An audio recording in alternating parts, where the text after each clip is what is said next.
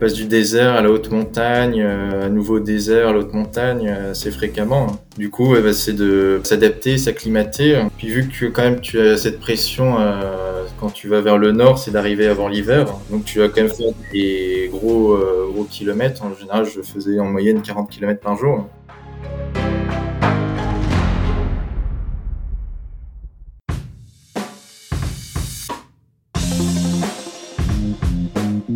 Bienvenue sur Les Frappés, le podcast qui vous fait découvrir chaque semaine un parcours tout aussi authentique qu'inspirant. Je suis Loïc Blanchard, ancien sportif de haut niveau, aujourd'hui coach et cofondateur de Papyrus, la solution qui permet aux entreprises d'engager et de retenir leurs talents.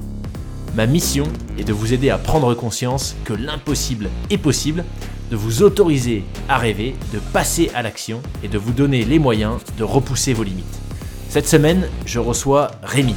Rémi, c'est un marcheur au long cours qui a récemment bouclé le CDT, le Continental Divide Trail, un sentier de randonnée au long cours de 5000 km qui traverse les États-Unis depuis la frontière mexicaine jusqu'au Canada. Dans cet épisode, on parle bien évidemment de résilience et de dépassement de soi, à travers le récit d'anecdotes croustillantes que Rémi nous partage qu'il a pu vivre au cours de ces 5 mois d'aventure. Alors c'est parti, on boucle les sacs à dos et on part aux États-Unis sur le CDT avec Rémi. Excellente écoute à vous les frappés.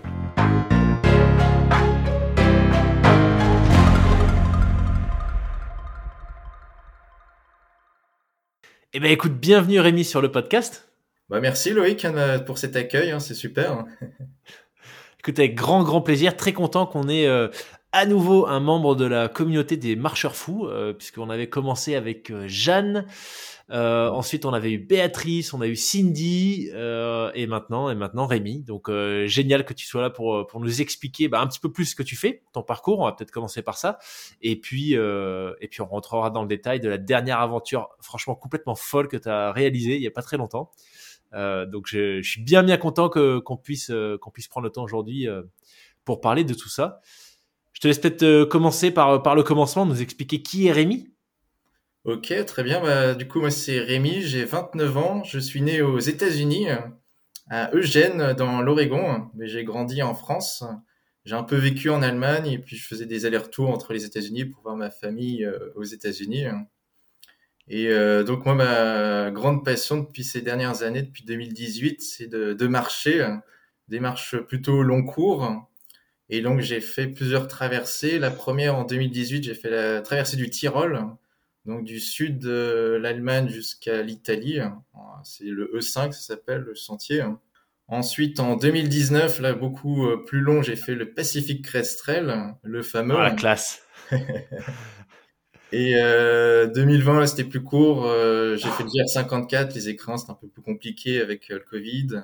2021, là, je suis reparti encore la France. J'ai fait traverser des Alpes, de la Corse et de la euh, Provence, sans vraiment de plan. C'était un peu euh, ce que, selon ce qu'on me disait. Euh, il faut que tu ailles par-ci, il faut que tu ailles par-là. C'était assez rigolo.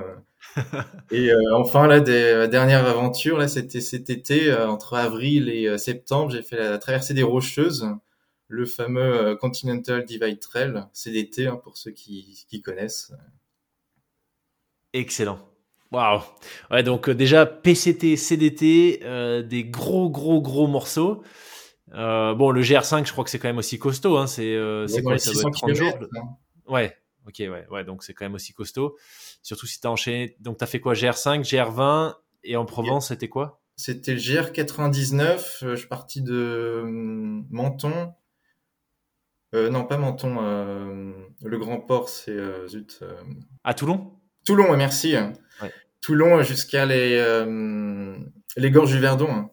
D'accord, ok, d'accord. Et je pense que je devais être le seul marcheur au mois d'août. Euh, c'est assez fou. Euh, je crois qu'il y avait des alertes incendies. Euh, il n'y avait pas d'eau. Du coup, j'allais dans les cimetières pour me ravitailler en eau. J'ai jamais été autant au cimetière de ma vie. Ouais, ouais, ouais, ça c'est ouais, cet été c'était quand même euh, assez compliqué dans le coin. Je me rappelle de journées à 42 par 42 degrés ici à Aix, c'était c'était intense. Ouais, non, ça rigole pas là.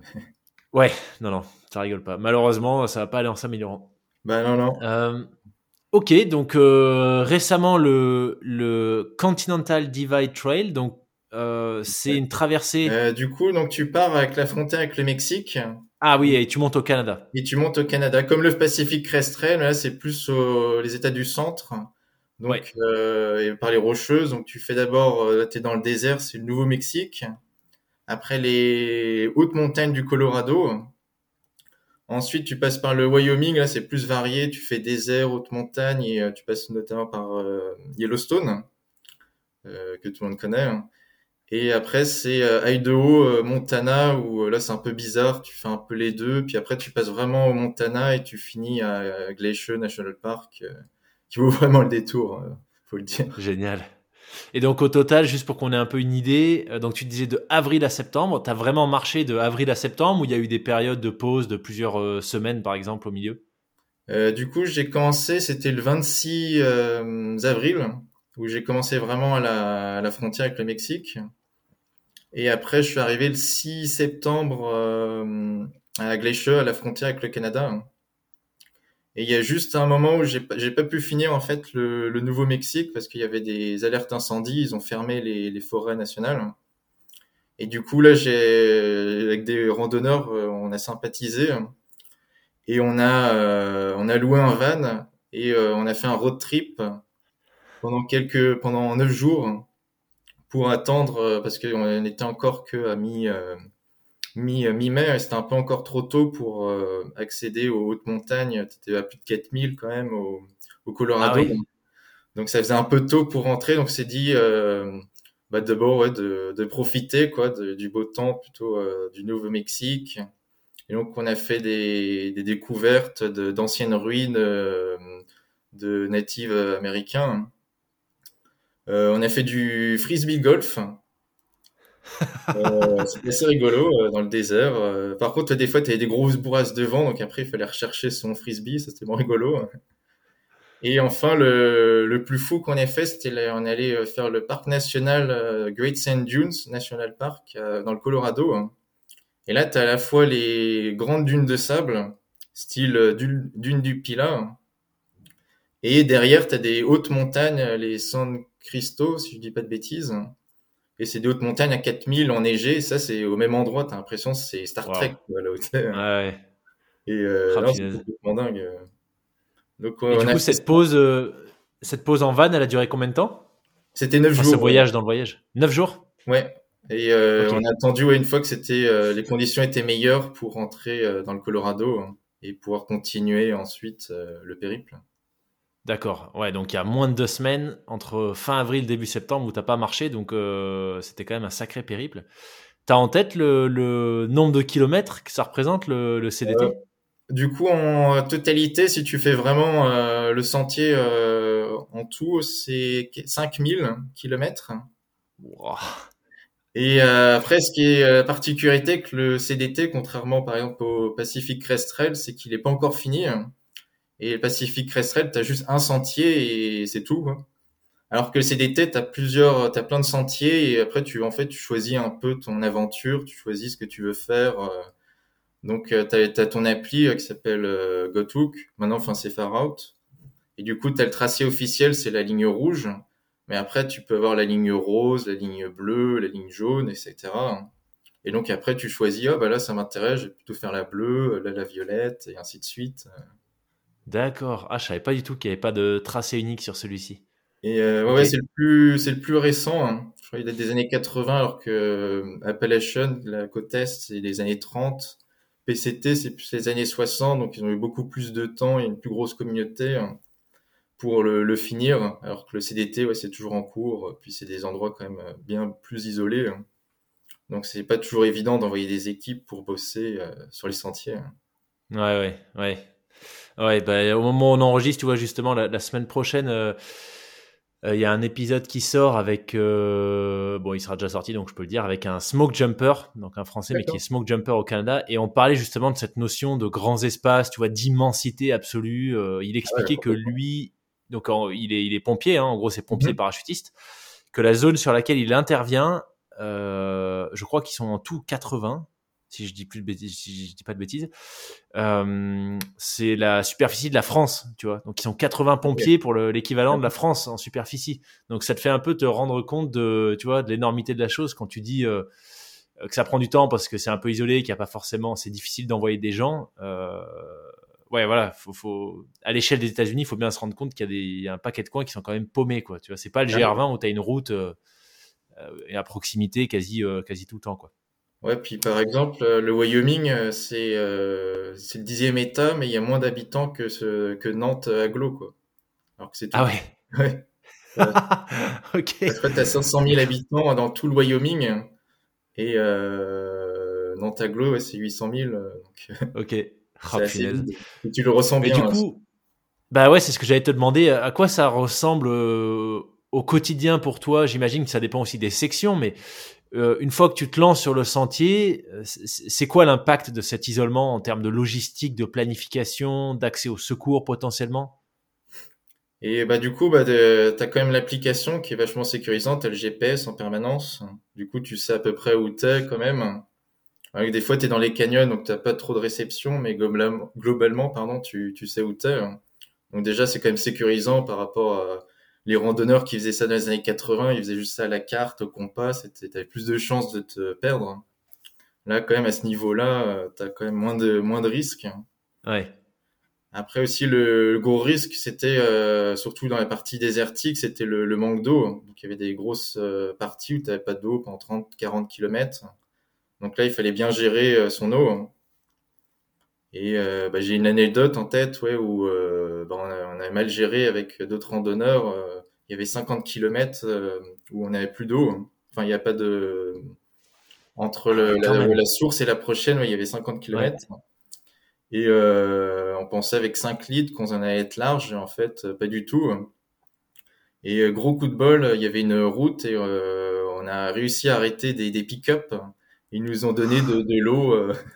du coup, bah, heureusement, ça s'est bien fini, mais là, on n'était pas serein quand même sur le coup. Parce que vous aviez plus d'eau euh, à partir de combien de kilomètres? Et euh, bah, on avait fait 30 et il nous restait encore 20.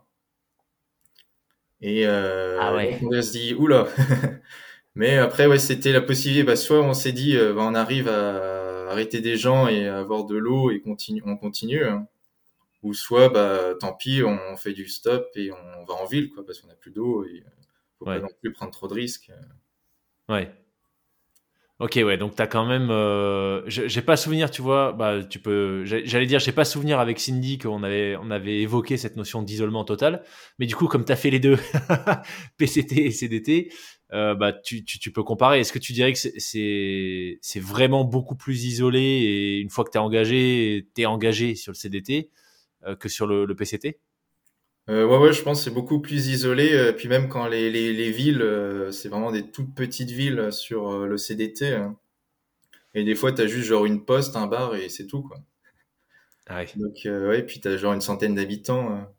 Surtout quand c'est les plus, plus tu vas au nord, plus tous les États, ouais, Wyoming et Montana. Hein. Où là, ouais, vraiment, tu ressens ouais, que c'est que c'est isolé, euh, que t'es même euh, t'as l'impression que tu reviens euh, 40 ans en arrière. Euh.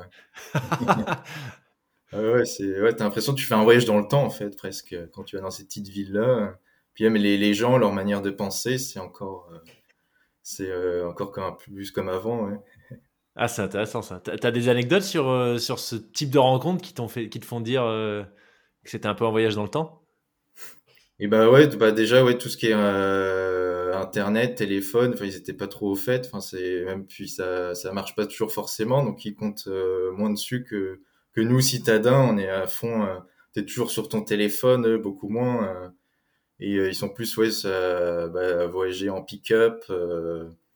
de, de village en village, enfin, c'est, c'est vraiment différent par rapport à nous, Européens, comment on vit.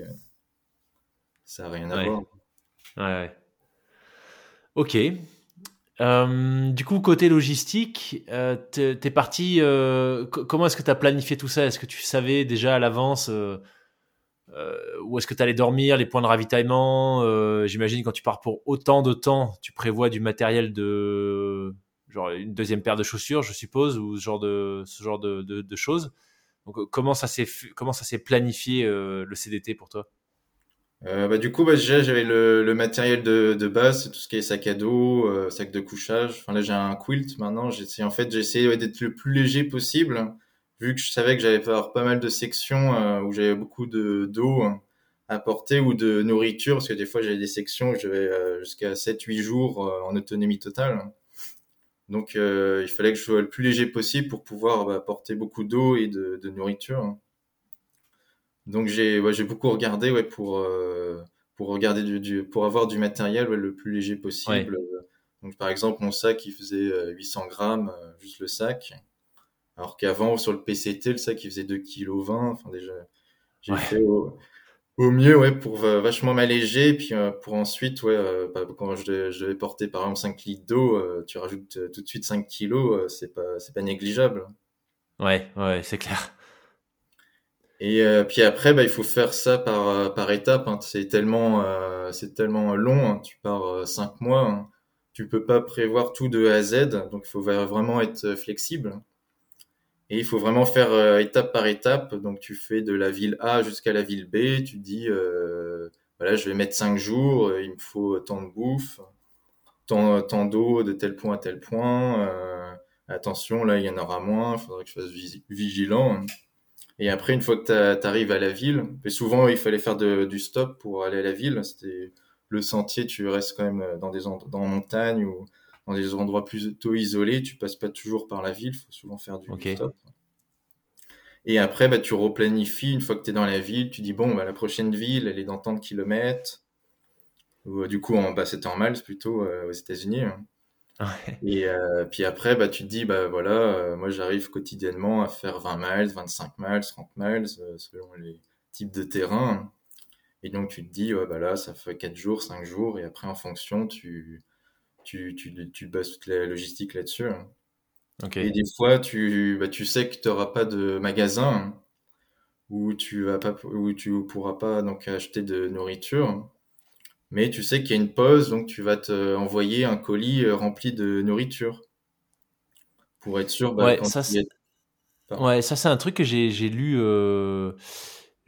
Où est-ce que j'avais lu ça? Je sais plus où est-ce que j'ai lu ça, mais j'ai, déjà lu des récits. Euh... Alors je crois que c'était de la page Chien Trade euh, de, de gens qui faisaient ça, tu vois, qui s'envoyaient des boîtes, etc. Et puis Cindy en avait parlé. Mais du coup, ça m'a toujours un peu intrigué parce que je, je sais pas si on a un système aussi organisé que, que que, ce qui se fait aux États-Unis en Europe. En, France, en tout cas, je, je suis pas du tout au courant.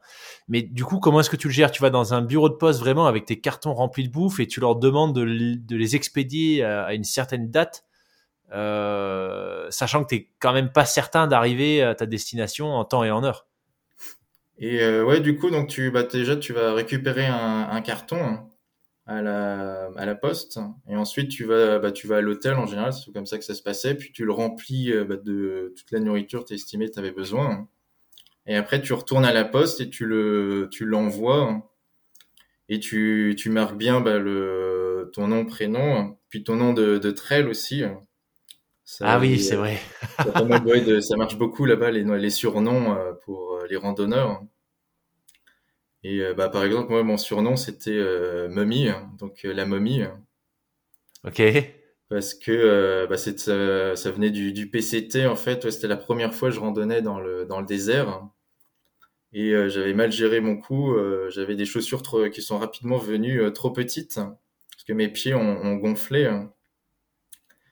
Et, et, du coup, bah, je marchais après, je pouvais plus rentrer dans les chaussures et je marchais pieds nus et j'avais plein de bah, de bandage sur mes, mes pieds. Hein. Ah ouais, d'accord. Il y a un Brésilien, notre, euh, un autre randonneur qui me fait Ah, on dirait une momie. Euh. Puis après, bah, c'est resté. Euh. Excellent. Et du coup, et pour en venir pour les, les colis, donc c'est comme ça, ouais, tu fais tout à l'hôtel, tu remplis ton, ton, ton colis, et puis après tu l'envoies à la, la ville où tu estimes où tu en auras besoin, ou si des fois bah, tu en envoies deux ou trois si tu es dans une grande ville et tu sais que les trois prochaines villes, euh, tu pourras pas te, te ravitailler. Hein. Et après, bah, tu indiques bien euh, bah, l'estimation de quand tu arriveras hein. et, euh, bah, de, tu le, et de bien le, le garder quoi, en, attendant que tu le retires. Ok. Et puis après, bah, souvent ces villes-là, ils ont l'habitude, vu qu'ils sont sur les, les sentiers, c'est c'est très courant chaque été. beaucoup de randonneurs, surtout les, Américains, ils utilisent énormément. Et du coup, les, postiers ont, ont l'habitude. Mais donc tu contactes les parce que j'avais, je te pose la question, euh, ça, m'intéresse parce que j'avais regardé, j'avais tenté avant le, Covid, euh, enfin j'avais tenté. Euh, si, si je m'étais vraiment acharné, ça, ça se serait passé, mais c'était devenu un peu compliqué. J'avais voulu organiser une traversée de l'Islande mm-hmm. nord-sud et euh, et t'as moyen donc euh, solo en autonomie euh, mais mais t'as quand même moyen de te, de te ravitailler au milieu dans des refuges euh, islandais où il faut euh, il faut faire la même chose c'est-à-dire envoyer des colis etc par contre il fallait absolument prendre contact avant avec le refuge c'était pas sûr côté date d'ouverture du refuge machin enfin c'était voilà c'était une petite complexité à gérer en plus du coup je me demande quand tu pars c'est pour ça que je te, je posais cette question quand tu pars pour 5000 bornes euh, je sais pas si tu as noté combien de ravitaux tu as eu, mais euh, j'imagine qu'il faut que le système soit quand même hyper rodé euh, pour que tu saches qui contacter dans quelle ville en amont pour leur envoyer tes colis, vérifier qu'ils peuvent bien le réceptionner, etc. Et après, bah, après c'est avec la communauté, donc tu demandes aussi aux autres randonneurs, donc chacun a ses infos. Hein. Et aussi, comme je disais, je parlais de l'application GoTook, qui maintenant qui s'appelle Farout aussi. Hein. Euh, tout est renseigné en fait. Euh, donc tu as les points d'eau, les prochaines villes.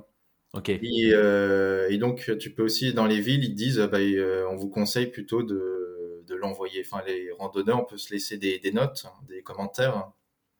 Et donc, euh, bah, on peut se dire, bah, il vaut mieux l'envoyer à tel hôtel ou à tel magasin. Ils sont assez fiables, ils gardent les colis. Ou oh, non, non, surtout éviter. ils ont perdu mon colis, j'ai tout perdu, quoi. J'ai dû euh, attendre une semaine avant d'avoir un nouveau colis. Euh. Donc c'est vraiment ouais, bouche oreille ou avec le, les réseaux quoi, le, que, que tu, tu crées en fait ta logistique. Ok, ok.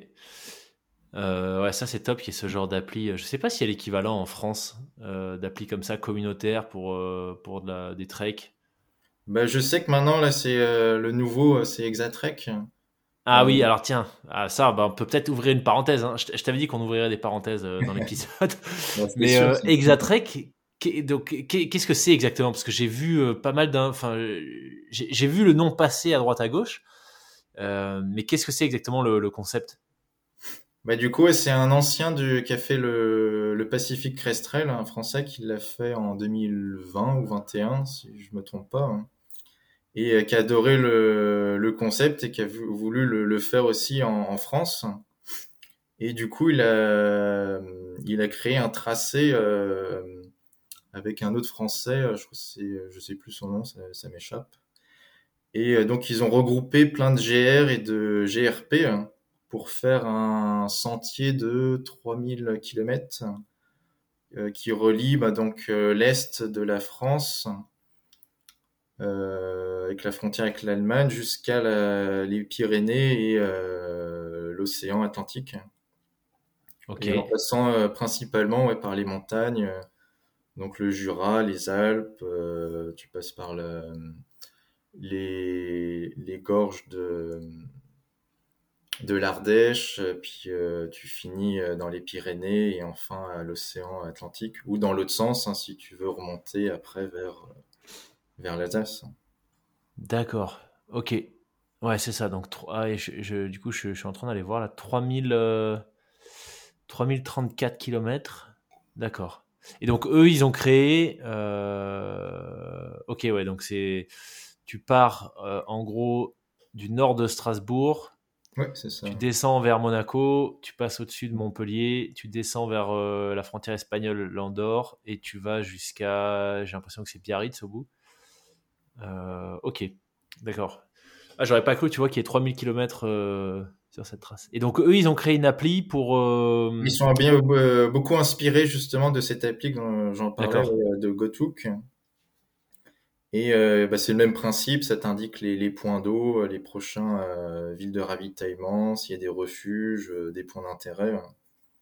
Et Et donc là, c'était la première édition, donc je pense qu'il y aura matière après d'améliorer chaque année l'application pour qu'elle soit plus en plus performante.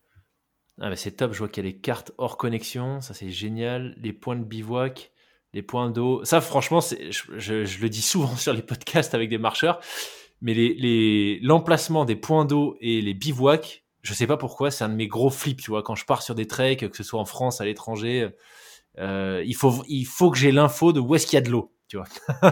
c'est vrai que c'est primordial, hein, surtout quand tu es dans le désert. Encore quand tu es en haute montagne, tu as plus d'eau, donc tu as toujours des petits cours d'eau. Euh, ouais. Tu peux avoir juste euh, un litre, euh, ça suffit. Mais ouais, dès que tu es en, dans des milieux désertiques, là, c'est plus récent. Et euh, c'est vrai que c'est rassurant quand tu vois qu'il y a un point d'eau et que tu vois des commentaires récents qui disent bah c'est bon, j'ai trouvé de l'eau. là, tout de suite, tu as moins de pression. Tu dis ouf, je peux quand même.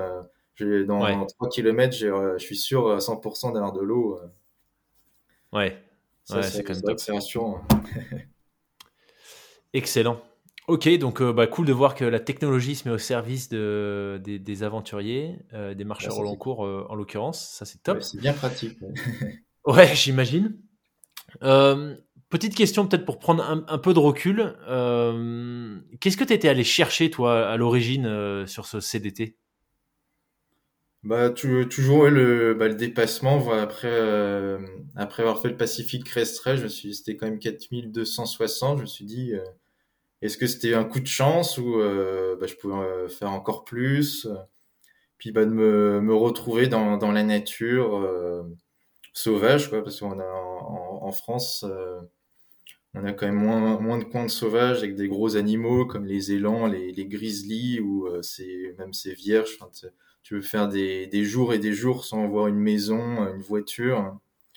Et bah, en Europe, c'est de plus en plus rare hein, de trouver des, des endroits si isolés, préservés hein, de l'impact humain. Hein. Et euh, bah, c'était un peu ouais, une bouffée d'oxygène ouais, de, de voir autre chose. Quoi, de... Puis surtout, ouais, c'était un peu un, un, climat anxiogène avec la, le début de la guerre euh, en Ukraine. Je savais pas trop euh, ce qui se passait et puis ça m'a permis comme ça de me focaliser juste sur la nature et,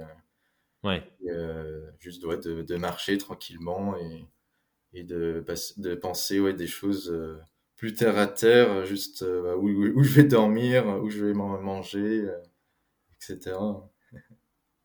Excellent.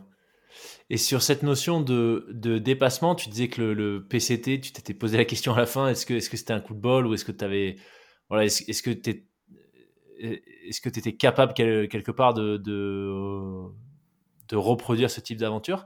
Le, dépassement, il a, ça a ressemblé à quoi concrètement sur, sur ton PCT, sur le CDT Qu'est-ce qui a été difficile, euh, difficile à gérer? Et bah, c'était oui, le, bah, ce changement de, climat. Hein.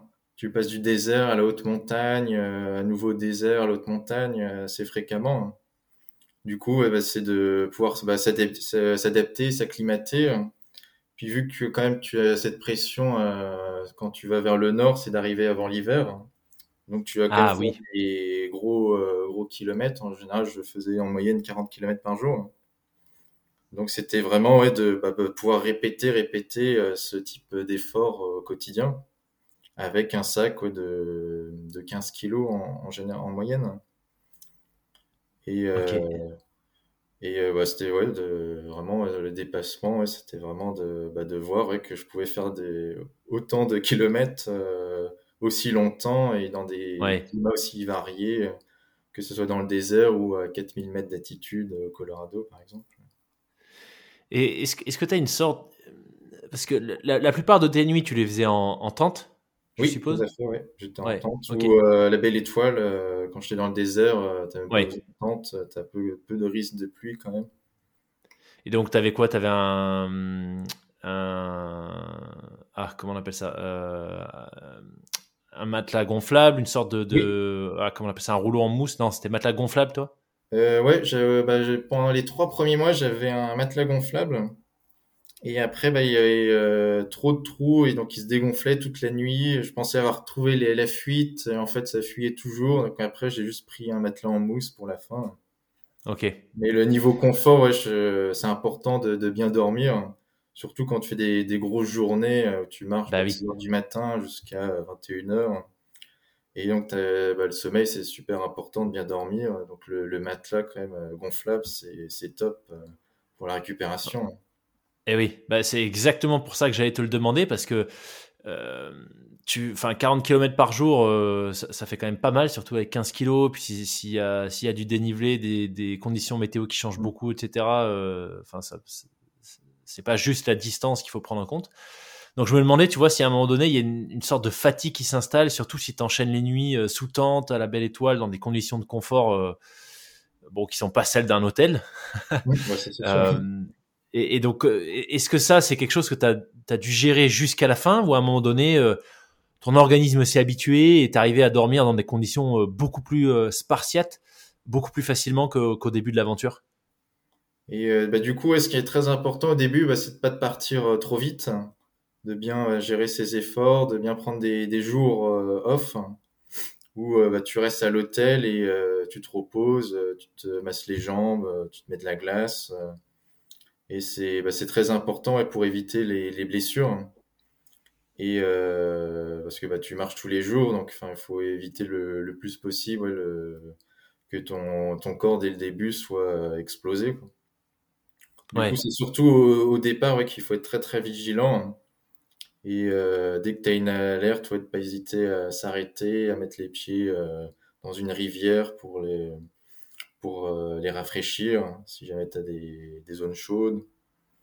Et après, bah, au final, plus tu fais, plus ton corps il s'habitue, et après, tu as besoin de moins de, de repos à la fin. Et même sur ton, euh, même à la fin, ouais, un petit euh, matelas en mousse, t'as quoi, t'as juste un centimètre, tu, tu dors quand même Ouais. comme un roi parce que t'es tellement crevé euh, de ta journée. Mais c'est vrai qu'au début, ouais, il faut vraiment se réhabituer à bah, dormir par terre. Mais assez rapidement, bah, le, le corps il s'habitue et limite après, ouais, c'est difficile de dormir euh, quand tu reviens euh, dans un lit. hein. Tu dis, ouais, C'est vrai? c'est trop mou. euh. Et mais après, ça, ça revient très très très vite, hein, je te rassure. hein. Ok, ouais. Le, Ouais. le confort quand même, euh, bah, surtout quand tu as été habitué. euh, euh, bah, pendant toute ma vie, j'ai été habitué à dormir dans des lits, donc ça revient très très rapidement. Ouais, ouais, ouais. Ça me fait penser à une série. euh, euh, je crois que euh, ça fait un moment, pff, ça, ça va faire bientôt 10 ans que je l'ai plus vu, mais euh, Homeland, euh, qui est un, tu sais, c'est sur un, je sais pas si tu l'as vu, sur un, un, Oui, un ancien un marine, soldat non américain. Comme, ouais, et, et quand il revient, quand il est enfin libéré, il est incapable de dormir dans un lit. Il faut qu'il dorme par terre, tu vois, parce qu'il est plus du tout habitué, euh, plus du tout habitué à ça. Ok. Bah écoute, super intéressant. Euh, ce serait, tu vois, pour, pour rester sur cette notion de, de dépassement, et même là, tu vois, moi j'entends même, c'est même de la résilience en fait. C'est euh, euh, habituer ton corps, ton esprit à la rusticité de, du défi que tu es en train de, de réaliser sur euh, plusieurs mois. Euh, Est-ce que toi, il y a des anecdotes qui t'ont euh, qui t'ont vraiment marqué et avec lesquelles tu tu reviens peut-être, euh, alors j'allais dire pas pas forcément meilleur, mais euh, qui qui vont t'armer pour de prochaines euh, aventures. Bah, tout à fait, ouais. Je, euh, je vais en revenir, oui, à mon surnom de, de Ouais. la, la momie. Donc, bah, sur le PCT, ouais, j'avais fait le, quand on a fait la traversée des, des Sierras. Donc, c'est les hautes montagnes de, de Californie centrale. Et c'était donc en 2019, et c'était une année plutôt enneigée. Et moi, plutôt, euh, j'ai grandi à, à Nantes, donc euh, très peu de, neige. Enfin, c'était un peu nouveau, euh, faire de, un peu de l'alpinisme euh, en montagne avec de la neige, euh, malgré que ce soit le mois de juin, c'était vraiment nouveau pour moi. Et tu passes donc, euh, quand tu fais la traversée de, des Sierras, le PCT passe très, très près du mont Whitney, hein, qui est la plus haute montagne de, de Californie, qui fait 4420, si je dis pas de bêtises. Et donc, tu, bah, c'est, ouais, à, c'est une vingtaine de kilomètres du sentier, donc tu te dis, bah, c'est, c'est vraiment dommage de, de rater ça. Ouais. Donc, bah, je t'ai fait un, un ami savoyard et on s'était dit, bon, on va faire la, la montée au, pendant la nuit pour arriver au lever du soleil euh, au sommet hein. Et euh, admirer ouais, le lever de soleil sur les, les monts enneigés de, des Sierras. Donc on s'était levé à minuit hein, pour faire la, la phase d'approche. Et euh, donc on, arrive donc euh, en, bas du, du, mont Whitney. Et là, bah, c'était vraiment c'était que de la, un mur de glace. Normalement, tu as les lacets. Mais ouais, là, c'était vraiment que de, que de la glace. Donc, bah, on avait des, des piolets et des, on n'avait même pas de crampons, c'est des micro crampons. on commence à faire l'ascension. Puis assez rapidement, je dis oula, c'est pas Enfin, c'est quand même pas ma tasse de thé. Euh, enfin, j'ai pas le bon équipement, j'ai pas l'expérience. Euh, je commence à me poser des questions. Euh, donc, on, avait trouvé un petit, euh, un petit contrebas. Enfin, il y avait un petit bout de, de lacet. Hein. On avait fait une pause et euh, là, on commence vraiment à se poser des questions. Est-ce qu'on continue? Est-ce qu'on arrête? Et là, on voit plus bas qu'il y avait d'autres frontales et il y avait un autre groupe qui montait. Hein. Donc on les a appelés et donc après on s'est retrouvé donc à, à 2 plus 2. Donc il y avait deux autres Américains qui, qui nous ont rejoints et on a fait l'ascension à, à 4. Et donc euh, là on était tous plus contents, revigorés d'être euh, bah, plus nombreux parce que c'est quand même des conditions assez difficiles, euh, escalader de la glace. Et bah, miracle pour moi, je réussis à atteindre le sommet. Et euh, bah, le très très content, c'était le meilleur euh, jour de ma vie. Enfin, le, ce lever de soleil où c'est rose, orange, jaune, puis avec ces montagnes enneigées à, à perte de vue. Enfin, c'était vraiment magique. Et tu te dis, bah, puis tout le, tu te dis ouais, tout le travail euh, que tu as fait euh, juste avant pour monter, ça, ça a vraiment eu le coup. Hein. Et puis bah, tu te rendais pas compte vu que c'était de nuit, enfin ce que ce que t'as fait. Hein. Et donc, ouais, sur le chemin du retour, là, tu te dis, euh, bon, maintenant, comment je redescends? Ouais. oui, oui, il n'y a pas d'ascenseur, donc là, il faut, faut redescendre. Et euh, donc, au début, on voit un, pierrier, on se dit, bah, peut-être là, ça serait plus simple. En fait, pas du tout. Euh, toutes les pierres étaient euh, étaient lâches. Enfin, donc, il y avait des risques bah, qu'on s'assomme en faisant tomber une pierre sur un autre randonneur. Donc on a vite abandonné l'idée. Et après, euh, du coup, on est retourné sur nos traces dans la glace, dans la neige. Et euh, puis à un moment, ouais, j'ai dû avoir un moment d'inattention, de fatigue, vu quand, quand même ça faisait des gros, euh, gros efforts. Et j'ai commencé à, glisser. Et j'ai réussi une première fois à m'arrêter avec le, le, piolet. Sauf que bah, c'était vraiment la, la, première fois où je faisais ce, bah, ce genre d'arrêt en urgence, donc j'ai probablement dû le, mal, mal, le faire. Et donc j'ai perdu le contrôle du, du piolet. Et au final, j'ai continué à dévaler la, la pente. Et euh, bah, t'as mon, euh, mon ami euh, qui me dit ah, piolet, piolet. Bah, je dis oui, bah, je voudrais bien, mais je l'ai plus. Euh, ah, donc le piolet était resté planté plus haut et toi, t'as continué? Ouais, ouais, exactement. Vu que j'ai perdu le, j'ai arrêté ah la première fois, puis après, bah, je sais pas ce que j'ai fait. J'ai, j'ai glissé. Enfin, j'ai continué. Enfin, avec les gants, ça glissait. J'ai pas réussi à le à, maintenir. Du coup, bah, moi, j'ai continué. Le piolet est resté euh, attaché dans la paroi. Et puis j'ai dévalé, dévalé. Bon, si on voit le bon côté, trois heures pour monter et trois minutes pour descendre. Et euh, puis au début, bah, donc j'arrive tout en bas. Je me dis euh, zut, si ça se trouve j'ai tout cassé. Euh, bon déjà, enfin j'ai pas vu de lumière blanche, donc à ce niveau-là c'est plutôt positif. J'ai pas l'air d'avoir trop de douleur. Je dis bon, euh, est-ce que je bouge, est-ce que je bouge pas? Bon, je vais peut-être quand même bouger un peu pour voir. Et et au final, bah, tout, j'arrivais à marcher, j'arrivais à bouger les bras, donc je me dis bah nickel, rien de cassé. Par contre, pareil, je vois ma ma jambe droite et en fait, bah, j'avais, je glissais sur mon, côté droit et mon, pantalon euh, euh, était remonté et la, la glace avait euh, arraché toute la peau. Donc c'était vraiment euh, à vif. Et ah. euh, sauf que bah aucune douleur, mais je pouvais marcher, pas de souci à ce niveau-là. Mais je dis bah mince, euh, est-ce que je vais pouvoir continuer l'aventure ou ça y est, c'est fini Puis là, je suis en plus, je suis en milieu de nulle part. Euh, et heureusement, en fait, il y avait une, euh, une cabane avec des rangers. Ils venaient tout juste d'arriver. Donc je lui dis bon bah déjà je vais aller les voir et peut-être eux ils peuvent appeler des secours ou ils ont du matos pour faire un bandage.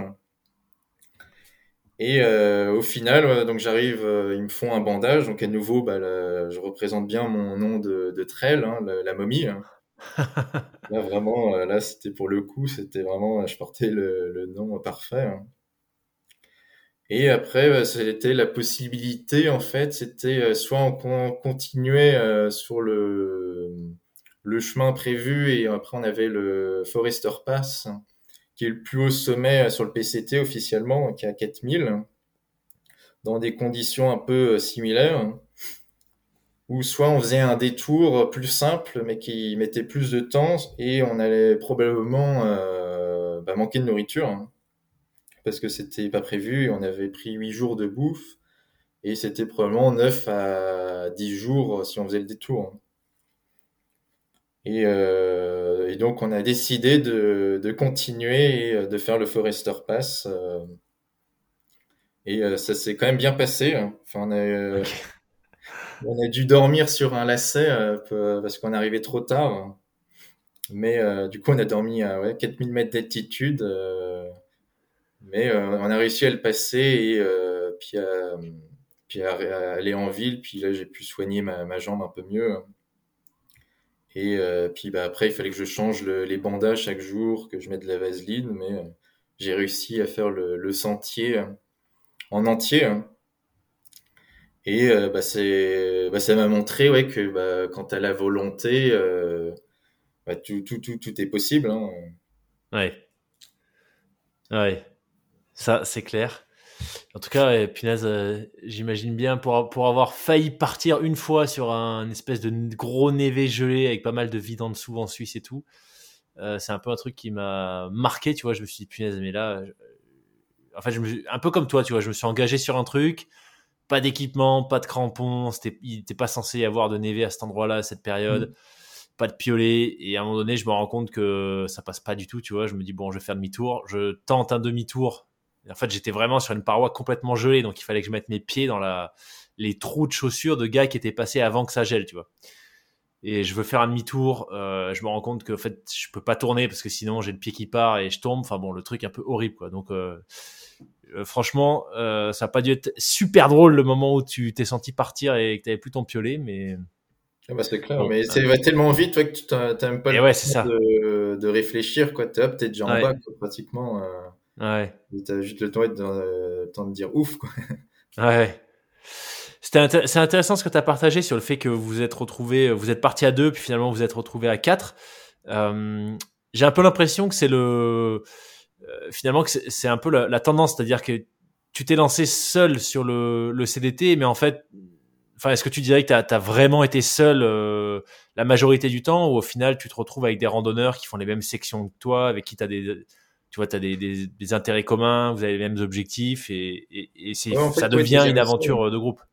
Ouais, t'es jamais seul en randonnée, hein. tu fais toujours des, des rencontres, euh, que ce soit des, des randonneurs juste à la journée, tu peux discuter avec eux. Puis bah, les autres randonneurs euh, qui font le, le, même parcours que toi, donc tu te, si tu te lis d'amitié avec eux, euh, bah, ça se passe très bien et donc tu, tu, tu, fais le bivouac avec eux, tu manges le dîner. Euh, puis euh, bah, tu fais euh, une journée avec, deux journées, des fois trois semaines, euh, des fois plusieurs mois, selon la personne. Et donc, tu es, es, rarement, rarement seul dans ce type d'aventure. Ouais. Ouais. Ok. si, alors là, tu nous as partagé une anecdote, voilà, une, galère, enfin, en tout cas,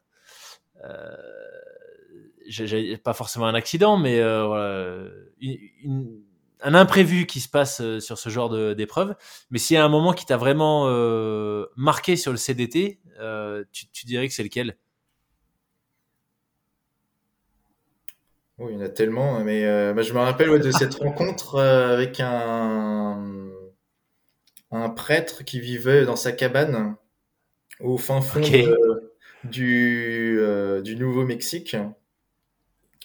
Et euh, il faisait sa propre bière, euh, ses son propre pain, il avait son petit potager euh, c'était dans le désert, quoi. il arrivait à subvenir à ses besoins. Puis un peu ouais comme un ermite, mais euh, mais ouais le gars super bavard. Euh, on était, j'étais avec d'autres randonneurs. On arrivé à sa cabane. Euh, il était dans les alentours de 18 heures. Je crois qu'il nous a parlé jusqu'à minuit. ah ouais. Ah ouais, super intéressant. Il avait plein d'objets de, des natives américains à nous montrer. Euh, il nous a montré son potager. Il était super fier. Il avait réussi à faire pousser plein de légumes. Alors qu'a priori, quand tu voyais son terrain, tu te dis, euh, c'est pas, pas évident de faire pousser des légumes. Il nous a fait euh, tester, il avait trois types de bières. Il avait une euh, IPA, une, euh, je crois une, comme une Guinness et, et plutôt une blonde. Donc vraiment, ouais, la rencontre improbable, enfin, et par, ouais, par hasard, quoi. et puis on a passé un super moment, on a beaucoup rigolé c'est vrai, c'est vraiment dans ce type d'aventure, c'est vraiment les, les, rencontres imprévues comme ça, tu t'en rappelles après euh, de toute ta vie, quoi. C'est vraiment ce qui, ce qui fait le, le charme. Ouais, ouais. Ouais, tu m'étonnes. Et comment tu gères le retour euh, C'est une question que j'aime bien poser euh, des gens qui ont fait des, des, défis sur des longues périodes de temps, tu vois, comme toi. Comment est-ce que tu gères le retour, euh, alors j'allais dire à la réalité, en tout cas à une situation on va dire plus euh, plus normale où tu es en France, euh, je sais pas, peut-être que tu peux nous en dire plus, mais peut-être que tu vas, as déjà retrouvé un job ou tu vas en chercher un. Mais comment ça se passe euh, euh, ce, gros changement de rythme? Et du coup, ouais, je, bah là j'ai j'ai fait au plus vite ouais, pour retrouver un, un, boulot. Je me suis réinscrit dans un club de badminton à faire de la compétition. D'ailleurs, j'ai euh, une compète, c'est samedi là. Ok. Euh, je me suis mis aussi euh, nouveau sport. Je me suis lancé dans le trail. Et, ah bien. j'ai fait deux petites courses, une de 10 km 5 et une de 13 km en nocturne. Et bah voilà, de tester ouais, d'autres sports, de, bah, de lancer d'autres défis, voir ce que je peux faire. Surtout ouais de bah, pas se morfondre dans son canapé et se dire oh, c'était trop bien euh, et maintenant euh, qu'est-ce que je fais quoi? Donc toujours avoir des, des, projets et euh, rebondir pour pas avoir le, le, blues quoi de de l'aventure. Et ça c'est le, le, pied ouais de après ouais c'est vraiment un engrenage et donc faut toujours ouais, avoir des, des projets sympathiques qui donnent envie de te lever chaque matin et de, de repartir faire des faire des trucs quoi. Et donc là, comment tu te projettes? Est-ce qu'il y a maintenant que tu as fait le PCT, le CDT, et il en manque un troisième, il me semble. Ouais, c'est l'Appalachian Trail, ouais, euh, côte est. Ouais.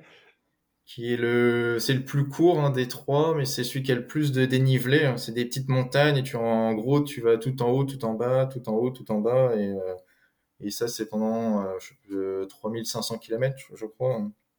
Ok. Et après, son surnom, c'est le Green Tunnel, le tunnel vert, parce que tu es euh, principalement en, forêt. Hein.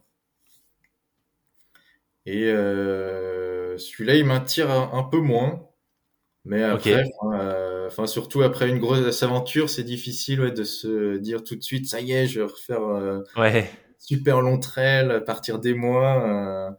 Là, j'ai plus ouais, envie de faire plus des micro-aventures. Euh, la dernière, euh, c'était il y a deux week-ends. Je suis allé euh, faire un petit tour en Bretagne. voilà, juste ouais, faire des, des petits des petites randos avec des amis dans, dans des, des coins que, que je connais ou que je connais moins bien pour bah, toujours découvrir. Ouais, de, bah, c'est souvent aussi même à côté de chez soi, on a des super aventures qui sont possibles. Pas besoin non plus tout le temps d'aller euh, au fin fond euh, du monde euh, pour trouver une aventure. Des fois, ça peut être juste son, son jardin. Hein. Complètement, complètement. J'ai fait un épisode, tu vois, si ça t'intéresse, si tu l'as pas déjà écouté, parce que je sais que tu écoutes souvent le, podcast. Les micro-aventures. Ah bah voilà, tu l'as écouté. Avec Chloé Dardelet, j'ai plus le numéro d'épisode en tête, mais c'est une fille qui fait ça. enfin, qui fait ça, qui, qui, qui est vraiment adepte des micro-aventures. Donc euh, bon bah cool si tu l'as déjà écouté. S'il y en a qui l'ont pas écouté, euh, foncez. Je mettrai le lien dans la description de l'épisode euh, de Rémi. mais effectivement, je suis assez d'accord avec toi. pas forcément besoin de partir loin et longtemps pour pour vivre des choses incroyables. Puis surtout en France, on a, on a de quoi faire. Hein. Ouais, c'est clair. Entre les, les, Pyrénées, les Alpes, euh, Gorge du Verdon, la Corse, euh, la Bretagne. Ouais. ouais non, c'est clair. La centrale. on a des très jolis coins. Hein. Ouais, non, il y a de quoi faire. Super.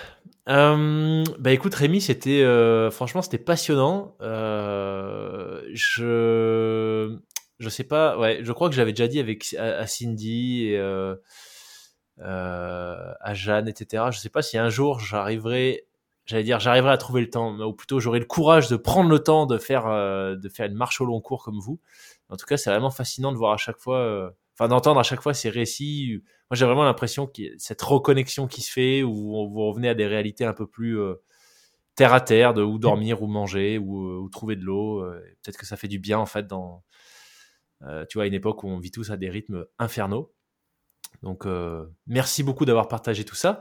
Qu'est-ce que ce serait pour toi le, le message de la fin que tu aurais envie de faire passer?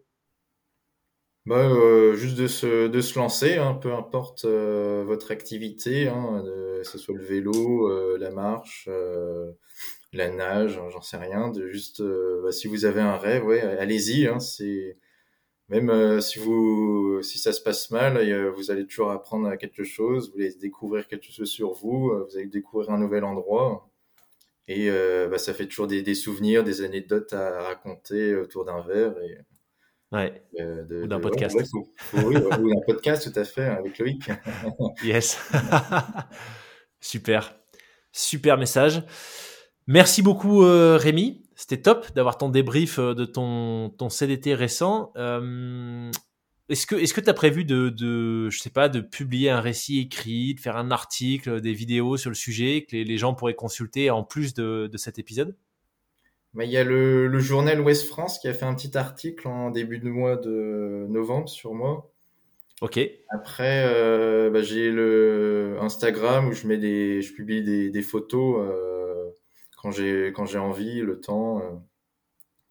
Et puis pour l'instant, pas encore de projet de livre, mais après qui, qui sait. Hein, je connais pas l'avenir, donc si ça se trouve un jour j'aurai envie de de plancher ouais, sur, un, sur un ou des bouquins, on sait pas.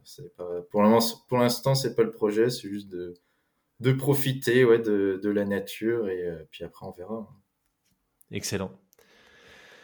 Excellent. Et eh ben, encore une fois, merci beaucoup Rémi pour, euh, pour ton temps, pour tout ce que tu as bien voulu partager. Et bah, puis, merci bah, à toi Louis, c'était euh, super, un petit partage, ouais, c'était, c'était très agréable.